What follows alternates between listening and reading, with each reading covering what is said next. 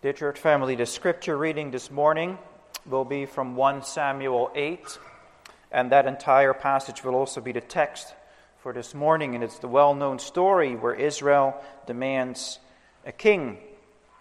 1 Samuel 8. When Samuel became old, he made his sons judges over Israel. And the name of the firstborn son was Joel and the name of his second Abijah, and they were judges in Beersheba. Yet his sons did not walk in his ways, but turned aside after gain, and they took bribes and perverted justice. Then all the elders of Israel gathered together and came to Samuel at Ramah, and said to him, Behold, you are old, and your sons do not walk in your ways. Now, Appoint for us a king to judge us like all the nations. But the thing displeased Samuel when they said, Give us a king to judge us. And Samuel prayed to the Lord. And the Lord said to Samuel, Obey the voice of the people in all that they say to you. For they have not rejected you, but they have rejected me from being king over them, according to all the deeds that they have done from the day I brought them up out of Egypt, even to this day, forsaking me and serving other gods, so they are also doing to you. Now then, obey their voice. Only you shall solemnly warn them and show them the ways of the king who shall reign over them. So Samuel told all the words of the Lord to the people who were asking for a king from him. He said, These will be the ways of the king who will reign over you. He will take your sons and appoint them to his chariots, and to be his horsemen, and to run before his chariots. And he will appoint for himself commanders of thousands and commanders of fifties, and some to plow his ground and to reap his harvest, and to make his implements of war and the equipment of his chariots. And he will take your daughters to be perfumers and cooks and bakers. And he will take the best of your fields and vineyards and olive orchards and give them to his servants he will take the tenth of your grain and of, and of your vineyards and give it to his officers and to his servants. He will take your male servants and your female servants and the best of your young men and your donkeys and put them to his work. He will take the tenth of your flocks, and you shall be his slaves. And in that day you will cry out because of your king, whom you have chosen for yourselves. But the Lord will not answer you in that day. But the people refused to obey the voice of Samuel, and they said, No, but there shall be a king over us, that we also may be like the nations, all the nations, and that our king may judge us and go out before us and fight our battles. And when Samuel had heard all these words of the people, he repeated them in the ears of the Lord. And the Lord said to Samuel, Obey their voice, and make them a king. And Samuel said to the men of Israel, Go, every man to his city. Thus far, the reading of God's infallible word.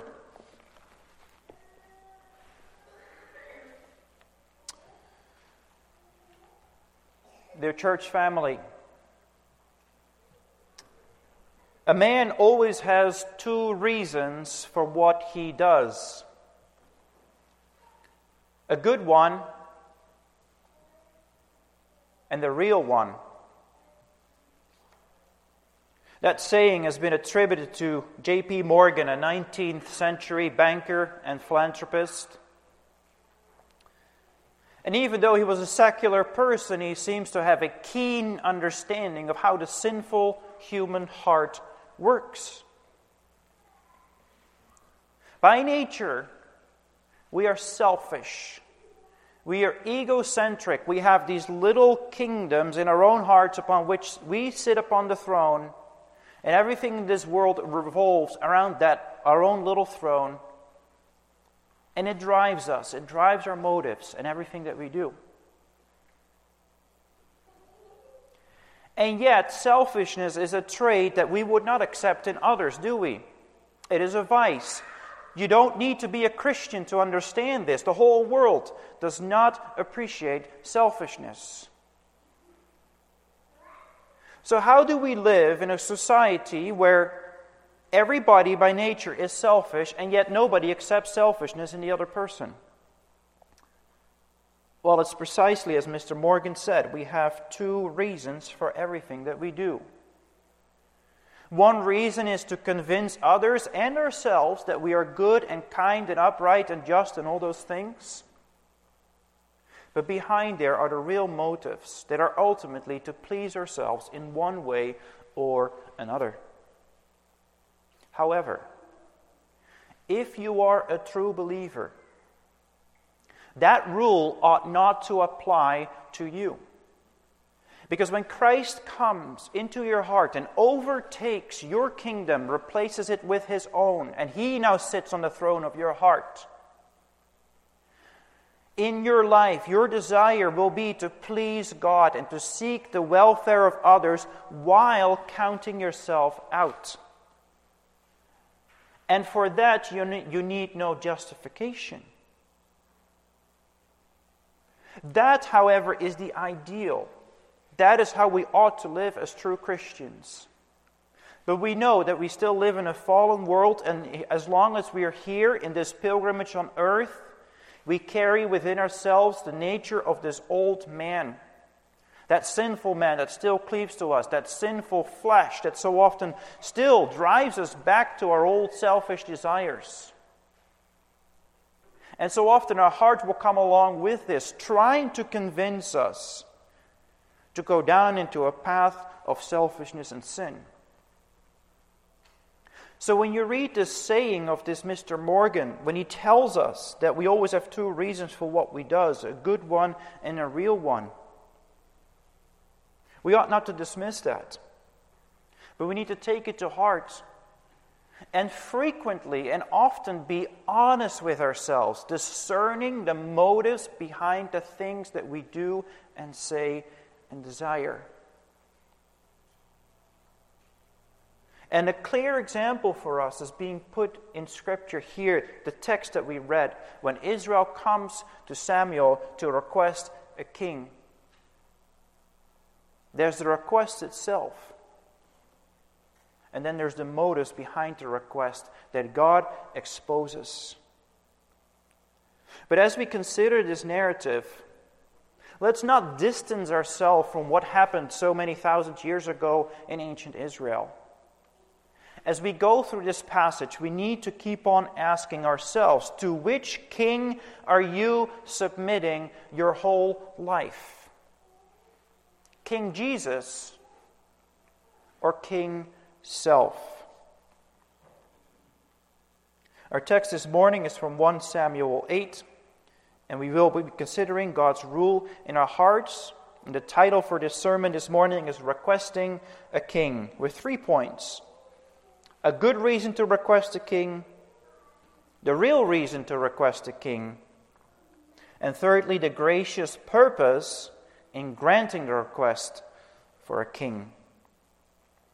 So, first of all, a good reason to request a king.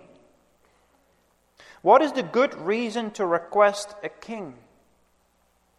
Well, we've seen that the theocratic system was failing the nation. The theocratic, theocratic system that was Israel was at the time a theocracy. And what that means is that the rule of God's law, the Ten Commandments, was supreme in the land. This rule had been established as Israel was about to enter into the promised land. Moses goes up on this mountain and preaches this sermon that we now know as the book of Deuteronomy, and he lays before them the laws of the land. But if you were to read carefully through the book of Deuteronomy, what you see there, sometimes you, you read these, these little rules and regulations and you think they're completely very strange or very particular. How is this going to help a nation at large? But what Moses is doing essentially is he's, he's establishing the same principles that we have here in common law. He establishes case histories, if you will. He said, Here is how you apply the Ten Commandments, the moral law, in daily life. Here's a little example. Now you do likewise in all the other instances. That is how the nation was supposed to function.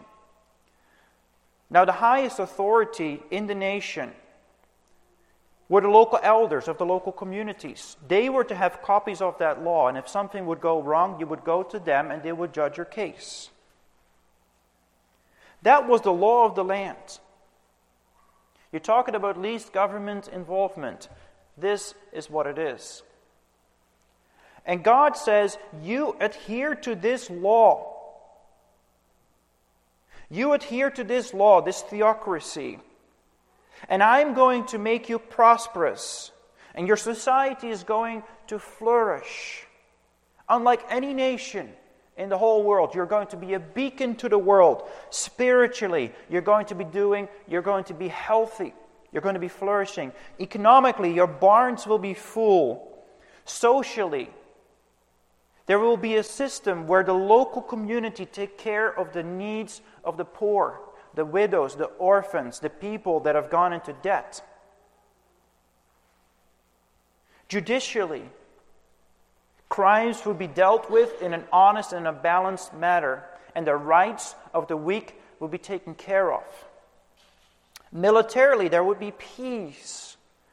Israel did not have a standing army, it just had a militia meaning that if there was a time of war, every man would be called up to come and to fight with no military expertise whatsoever. The army of Israel was to go out against professional armies, much more superior than theirs. But God says, I am going to fight your battles for you. And all you have to do is run after the enemies and collect their stuff. Israel was going to be a prosperous nation and all of this without the bureaucracy and the taxation and the burdens of a central government with a king at its head. But that system apparently was failing the nation. What was the drawback of this system?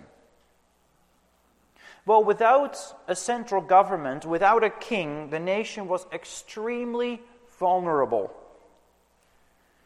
You see, Israel was surrounded by hostile nations. They could, without Israel having a standing army and without Israel having a, without there being a commander in chief, any foreign nation could just walk across the border and invade right there and then. Possibly only with the locals being able to put up some kind of defense. But Israel was very vulnerable to invasions. Likewise, economically, Israel was dependent on rain for food. No rain meant no food. There was no national food program that would redistribute or stockpile when necessary. And indeed, in all of this, there was a lack of cohesion among the tribes. If one tribe was in need of something in defense or whatever else it was, it wasn't necessarily that you could obligate the other tribes to help them or force them to do so. And indeed, Israel suffered all these things. We are now at the end of some 300 years of the era of the judges. And you read through that book, and it's one catastrophe after another, one invasion after another, one famine after another. And everything just seems to be falling apart. Theocracy clearly wasn't working. And the problem, what the elders thought, is that this theocracy failed to be implemented by a central authority. The people were left to themselves to implement the law that was given to them. You read through the book of Judges, and what's the verdict that you read over and over again? In these days, in those days, there was no king in Israel, and every man did that which was right in his own sight.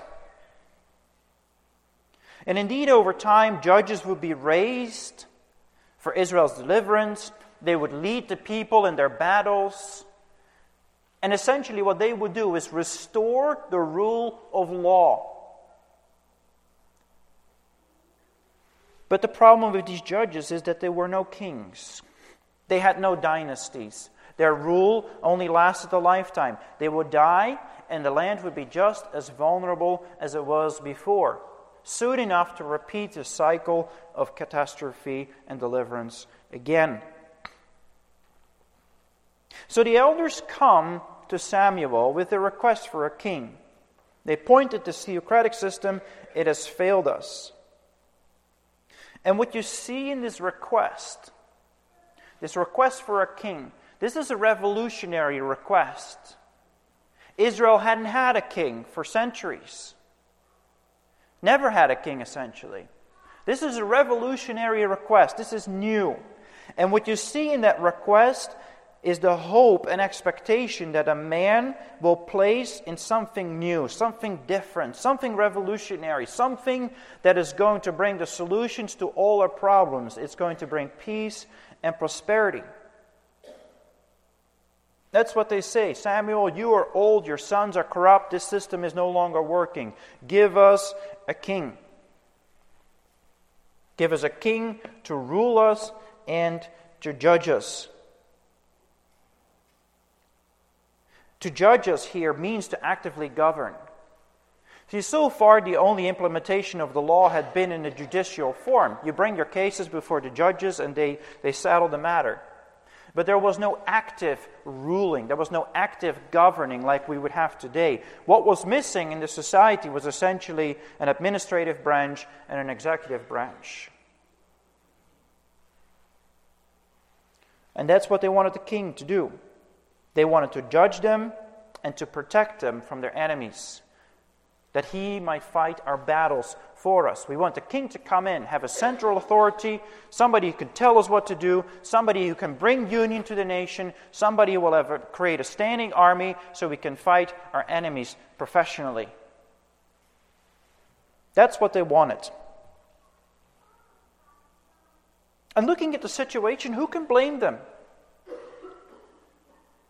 Who can blame them? The nation for over 300 years has descended into chaos. And indeed, during Samuel's reign, era, things have been going well. But now he is old and his sons are corrupt. Who is going to take his place? Soon enough, we'll be subject again to foreign invasions and catastrophes. Who can blame them? And we ourselves, in our day and age, we look around and what do we see? Decay, corruption. We see it in society, but we also see it in our own hearts, right? This constant drifting away into sin. And it grieves us as Christians, doesn't it? Sometimes there may be reformations of some sort, signs of hope, new starts, spiritual reformations, but also like economic reformations, political reformations. Who of you here still remembers the fall of communism? There's a system that was rotten and corrupted, on paper looked really well. And by the time that regime came down, the people in Eastern Europe, particularly, were so excited. We got something new democracy, capitalism. That's what we want. It works in other places, we want it here. And indeed, it's brought a lot of prosperity and peace and freedom to those nations. But at the same time, I'm sure these people by now have figured out that it, did, it doesn't solve all our problems. And indeed, this new system bring new problems. Job security was no longer a thing in a capitalistic society. And on it goes or closer to home. Signs of new hope, signs of hope, signs of, of, of, of a revolution, of improvement. When a new president takes office and it's the man or the woman who you wanted to be there, somebody conservative, somebody who is supposedly going to revive the nation.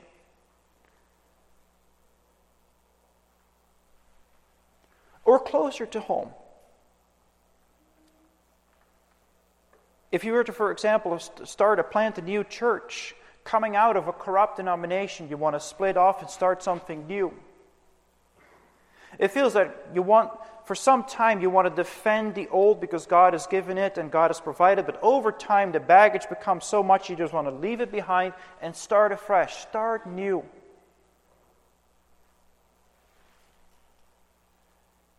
We do the same in our material lives. A car is no longer worth fixing up. Your home's too small and you need to move it to something else. Your job is no longer exciting, it no longer motivates you. You want something else, something new. We have these yearnings over and again in all sorts of situations, don't we? And so did Israel. The old is decaying and corrupt. We need to move on. The question is where are you looking for the answers of all your problems? The issue that is bothering you right now, in one way or another, the thing that is preoccupying you, what is it that you want to come along to replace that problem? Where are you looking for your solutions? Worldly solutions, or are you looking with God? Are you looking for the new thing to solve your issues and make you happy and prosperous? Or are you first going to God, asking Him for a solution? And that brings us to the problem behind this request. What is the problem with this request for a king? That brings us to our second point a real reason to request a king.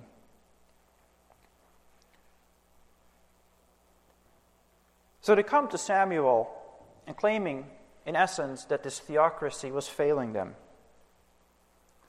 But the real issue behind it is that this theocracy, this system of judges and law, was deemed too stringent and consequential. How so? Well, if you read from verse 10 to 18, Samuel goes to the people and he starts listing all the burdens that the king would bring. The king, was, the king was going to tax them. The king was going to take their sons to fight in his army. He was going to take his, his, your daughters to, to serve him, to serve in his palace. And all these other things. He was going to take of your fields. The burdens would be so great. The bureaucracy would increase. Why would you want that? When you have this system, least government involvement, freedom, as long as you stay within these parameters. What's the problem? Because the people said, We'll take it. We'll take the burdens of the king. We'll take the burdens of the, uh, of the monarchy. They insisted on it. Verse 19 No. We've heard, we've heard your complaints, we've heard your warnings, but there shall be a king over us, that we also may be like all the nations, and that our king may judge or govern us, and go out before us and fight our battles. They wanted a king to rule over us rather than having God as their direct king. Why? Let me just give you an illustration. It's been a few years ago that I was on a road trip out west with a friend, and we're driving across the prairies. There was almost no traffic, but we noticed in the rear view mirror there was this car pulling up getting closer and closer. And as the car came closer, we saw that it was a police car. And he pulls up into our blind spot and just starts driving alongside of us for like some 10 minutes. Those are some long 10 minutes. Until eventually he pulled off in the median and started checking traffic or whatever it was.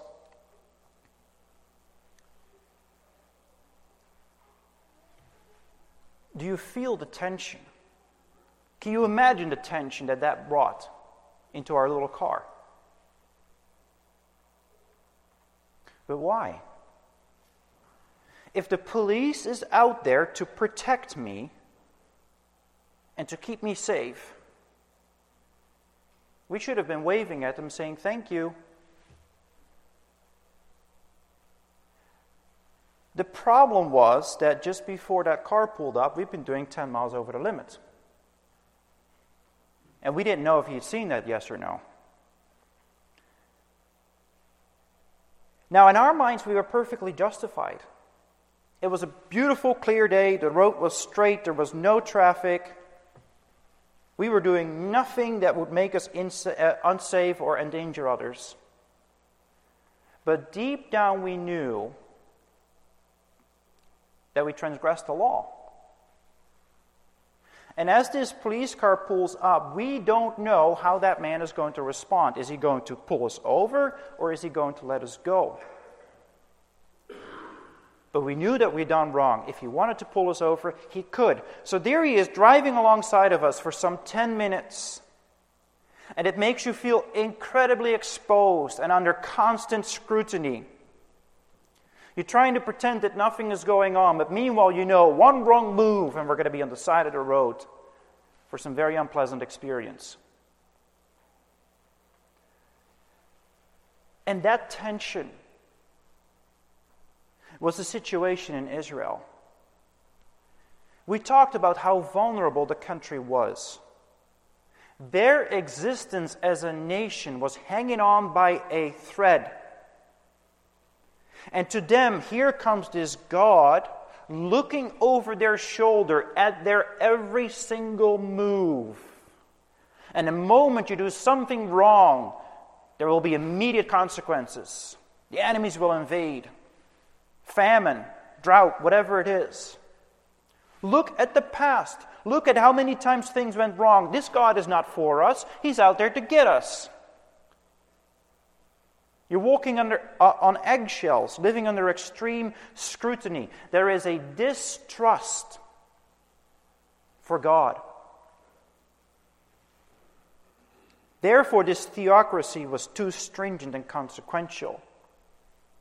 The system doesn't work because God is out there to get us. But what that shows is that ultimately Israel had rejected God. Israel had rejected God, much more so than it had rejected Samuel. God points it out to him. In verse 7, he says, They have not rejected you, but they have rejected me from being king over them. According to all the deeds that they have done, from the day that I brought them up out of Egypt, even to this day, forsaking me and serving other gods. That was the real problem. They had forsaken God, they had rejected Him by their actions. Maybe not so much vocally. There was nobody maybe out there saying, you know, this God doesn't exist, Yahweh is no longer our God. But they were proving it by their actions, by going after other gods, by serving idols. Therefore, they had rejected God.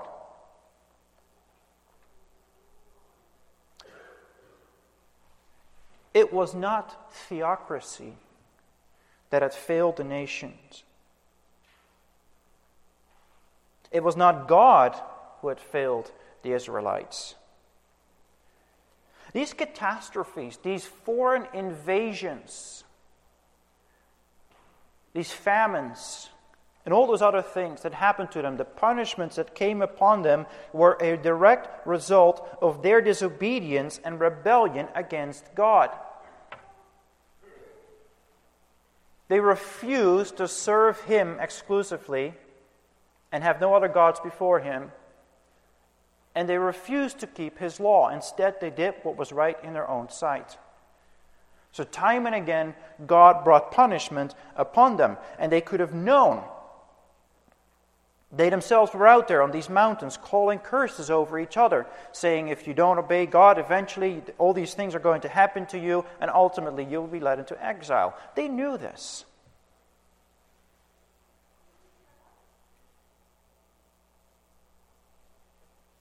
But because of all these catastrophes, because of all these punishments and these judgments that rained upon them, Israel had developed a deep rooted distrust of God. And they develop that distrust, the thinking that God is against us, that God is out there to get us, the God that doesn't allow us anything in life no joy, no happiness. Because the Israelites themselves failed to properly examine themselves. If they had done so, they would know and see that they were the problem. You see, what's entirely missing in this request of Israel had come up to Samuel and say, Samuel, Lord, we need a king. We need a king because we ourselves are continually failing the Lord, and we need a higher authority to tell us what to do because we are no good. We are sinful. Confessing their sin in repentance, that would have been a whole different request. But there's no such no, there's no trace of that here. What we see indeed in this request for a king is a desire to be independent from God. How so? Well, with a stand, if, if there was a king and this king would create a standing army and a centralized government, this king would be able to protect them from all these catastrophes. So they thought. Well, if God isn't doing it, then give us a king that will. To give us an army, to give us food programs, to, co- to bring unity to the tribes so we can respond to threats as one nation. That's what they wanted. And this then would liberate the people from the dependence on God, so they thought. They will be able to cut themselves some slack. Things don't have to be so stringent as long as we can justify ourselves for what we do. Because God had told them He was going to care for them only by obedience and exclusive worship. They no longer wanted that. Give us a king to rule over us so we can do as we please. Where does that bring us this morning? Well, if you're still outside of Jesus Christ,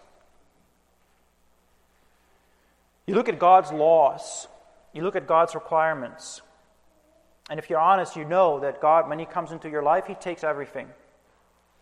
He's the king of everything. and he's going to be looking over your shoulder. You're going to be living before him, before his face. And you know that if you give in to a certain sin, he will come after you and chastise you. That is too much. That is burdensome. That is consequential. That is stringent. This God is austere. This God doesn't is this God is a killjoy. He doesn't allow for anything in this life. It's going to be miserable. That's what Satan is trying to convince you of. God will appear as a harsh taskmaster who will put you under extreme scrutiny. And the moment you do something wrong, judgment will come.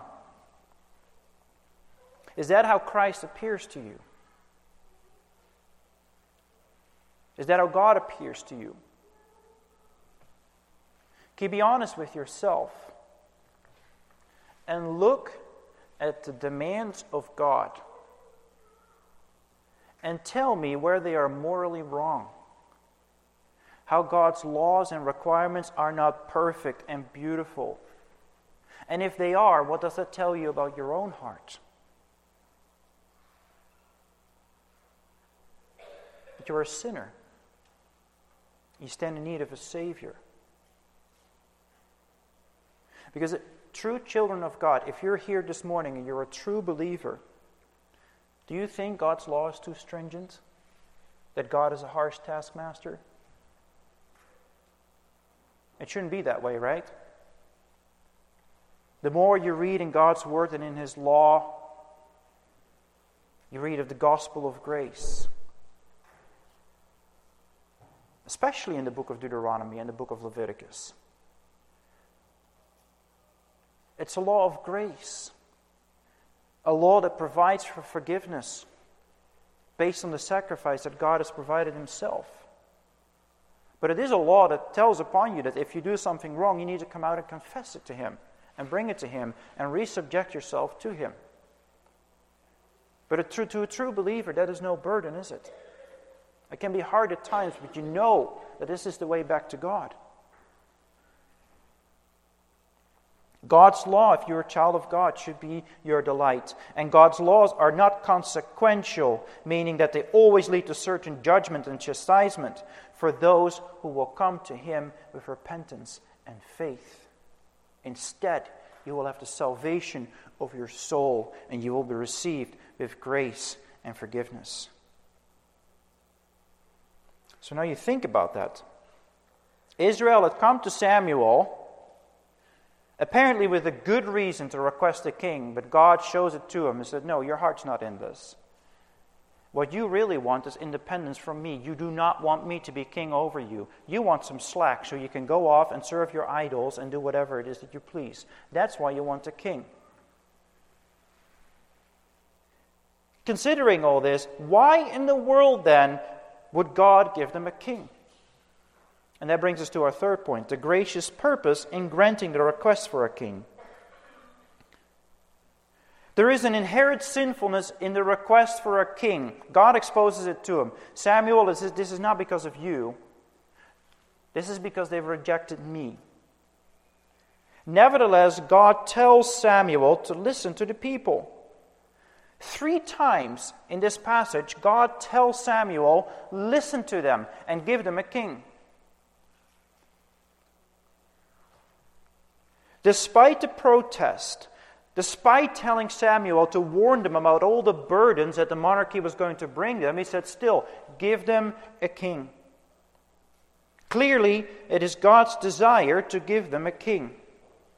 Why? Because God was going to reveal his redemptive purposes through the monarchy. God was going to reveal salvation through the Israelite kings. The reason for God to allow for a king lies in the rejection of the people. That may sound very contradictory. You read in verse 7, he says, Obey the voice of the people in all that they say to you, for, because they have rejected me from being king over them. Yeah, go ahead, give them a king. Why? Well, because they've rejected me. It's as if God is granting them their request on the basis that they have rejected them, as, as if it was a reward. But what it reveals to us is that God Himself also deemed the monarchy to be necessary. God believed and God knew that it was important for Israel to have a king. And the necessity of that monarchy, the reason why Israel should have a king, was precisely the failure of the people to obey him and to serve God because they were left to their own devices to implement the law, and every man did what was right in their own eyes. All they, like sheep, did go astray. They needed a king. They needed a king with a dynasty, a, li- a lineage of kings a king that have a son that will be the next king, and another son that will be the next king, and a lineage of kings, children, so that they would always have a king. Israel needed a king to tell them what to do, to tell them to obey the Lord, and to follow his laws. What they needed was a king who would rule in righteousness, who would deliver them from their enemies, and who would inspire them to serve and worship God. And indeed, the provision for such a king had already been made before Israel had entered the promised land in Deuteronomy 17. We don't have time to read that, that whole passage right now, but if you do, you see how the request for a king was not necessarily something that was unbiblical. God had made provision for this already. And God had made provision for this precisely because in His plan of redemption, in His plan for Israel, and His plan for all of us, the Israelite monarchy, the Israelite kings would come to serve as a type of Christ. Deuteronomy 17, verse 14 to 20, stipulates listen to this the king of Israel had to be chosen by God from among the people. It couldn't be some foreigner, he had to be an Israelite. And when you read the particular descriptions, like the king was not to gather all sorts of wealth or women or amass a large professional army with chariots and horses. This king was supposed to rule in humility and independence upon God rather than his own strength and capacities. The king had to have a copy of the law, and he was to read therein day and night, to meditate upon the law of God and then apply it in daily life, making sure that his rule was in accordance with the Word of God.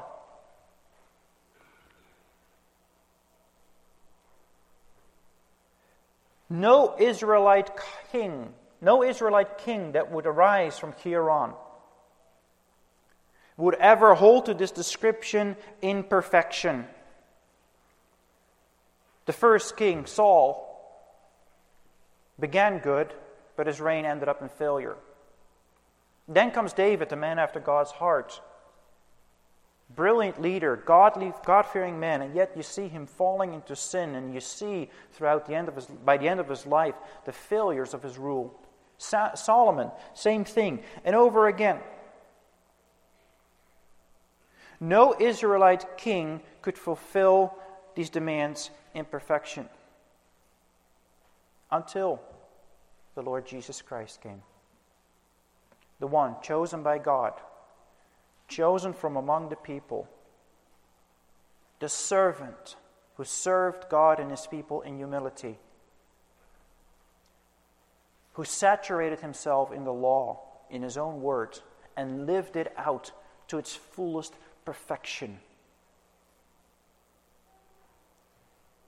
Having redeemed his people in his human nature, God raised him up from the dead, brought him into his presence in heaven, and seated him at the right hand on the throne of God, where he rules as king. Christ was the ultimate fulfillment of the Davidic monarchy, of the Davidic dynasty. For he rules for eternity. You need to think about it. This really is a human man in his human nature who sits upon the throne of the whole universe. And there he governs the whole world. And there he governs you if you are a child of God. He rules you and all his people by his word and spirit and he defends and preserves them. That's what the Heidelberg Catechism says in Lord's Day 12, question and answer 31. So he governs you by his word. By his word, he directs you, changes you, transforms you through the applying power of the Holy Ghost. So he governs you and he fights your battles for you. He defends you, he preserves you against the attacks of Satan. He prevents you from falling. And when you do fall, He raises you up. And you can never fall from grace, but eventually you will be brought into His presence.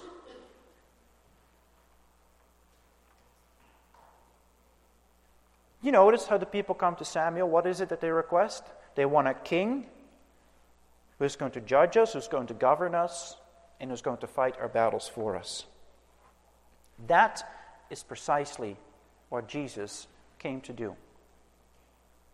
Having redeemed his people, he came to rule us by his word and spirit and to defend us. And that he continues to do until this very day and until the day he will come back on the clouds.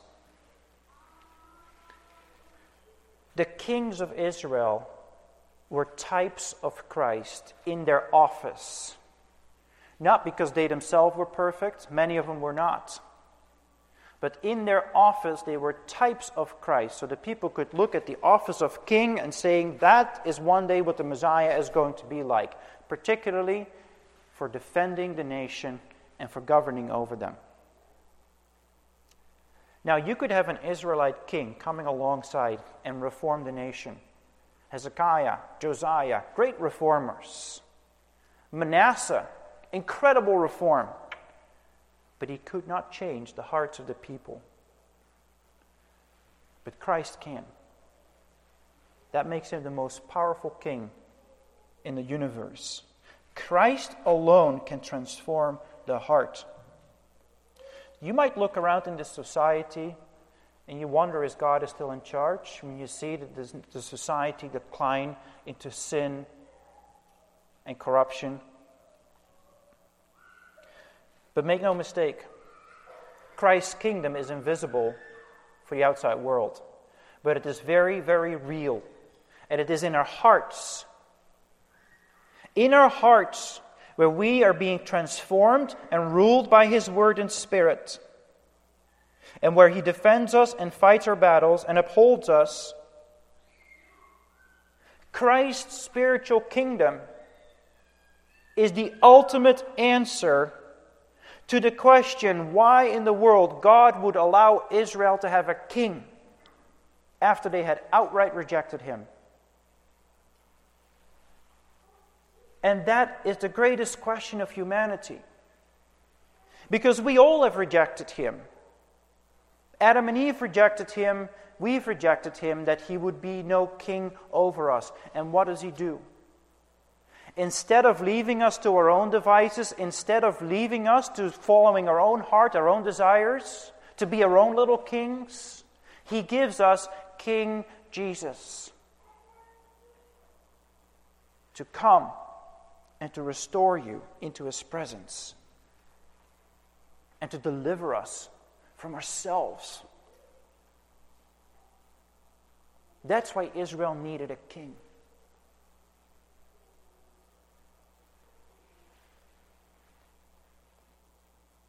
That's why we need a king. Where does that bring us today? Well, if you're still outside of Jesus Christ, your life is as hopelessly lost and without direction and just as chaotic as Israel under the judges in that era. It doesn't matter if you gain the whole world by doing what is right in your own sight if you have everything that the world can give you, and you think yourself happy and satisfied in that. Because you know that one day you're going to have to stand before Him, and He's going to ask you an account of your life. He's the King of the universe, and you'll stand before Him one day.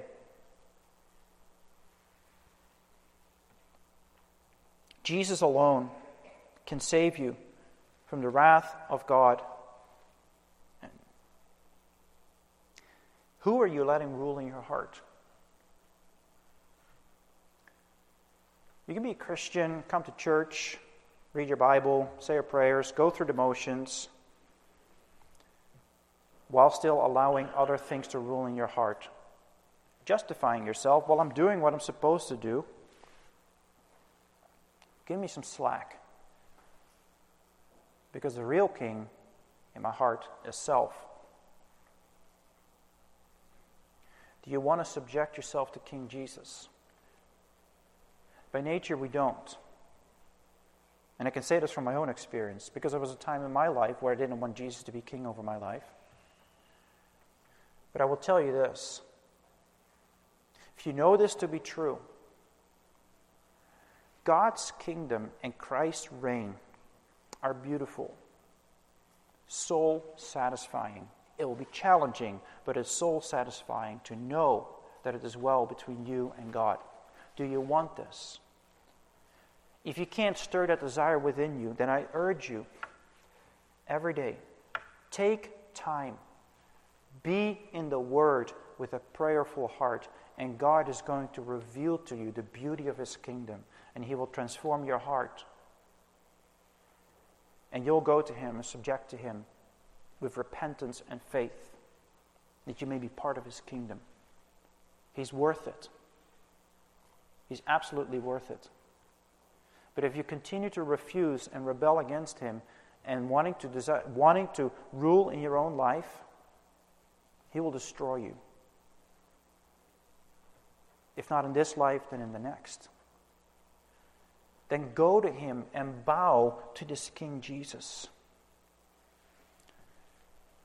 But if you are a believer here too, there's a word of warning in this text. If we allow for other things to approach King Jesus and try to sort of co rule with him, the things that we think are going to cut us some slack, all these buffers that we have built in our life with our wealth and prosperity that we have in this society. The moment you put your hope on that, the moment you expect your happiness from that, you are letting another king come into your life.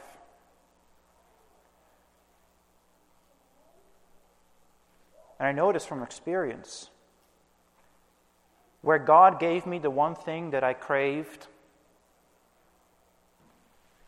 and I was so preoccupied with it, and I knew it. Lord, I'm committing idolatry, help me. That He can either take it away from you, or He will suck the joy right out of it, and it will become a thorn in your flesh. And in either way, we will be greatly, greatly disappointed because God is jealous for your heart. His reign is exclusive, and He will not allow for other things in there.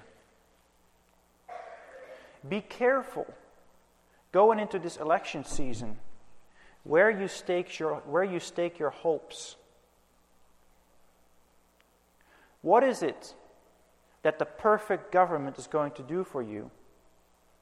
than to preserve this nation so we can live in our little bubbles without having to go out on the street to preach the gospel of Jesus Christ. If everything is just so, you know what the fastest growing church is in the world? Iran. God doesn't need politics. He wants to be your king and the king of his church, regardless of what the society looks like. And it goes for so many other things.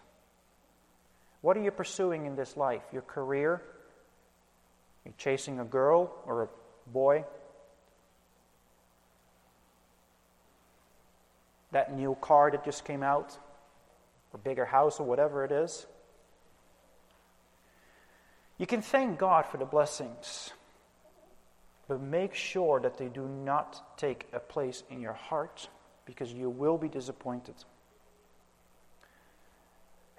And there again, we need to come back.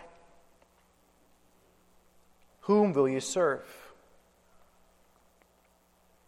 Do you want to see the kingdom of Christ grow? Do you want to sacrifice for that? Or would you like to preserve your own little kingdom in your own heart? Whom will you serve? King Jesus or King Self.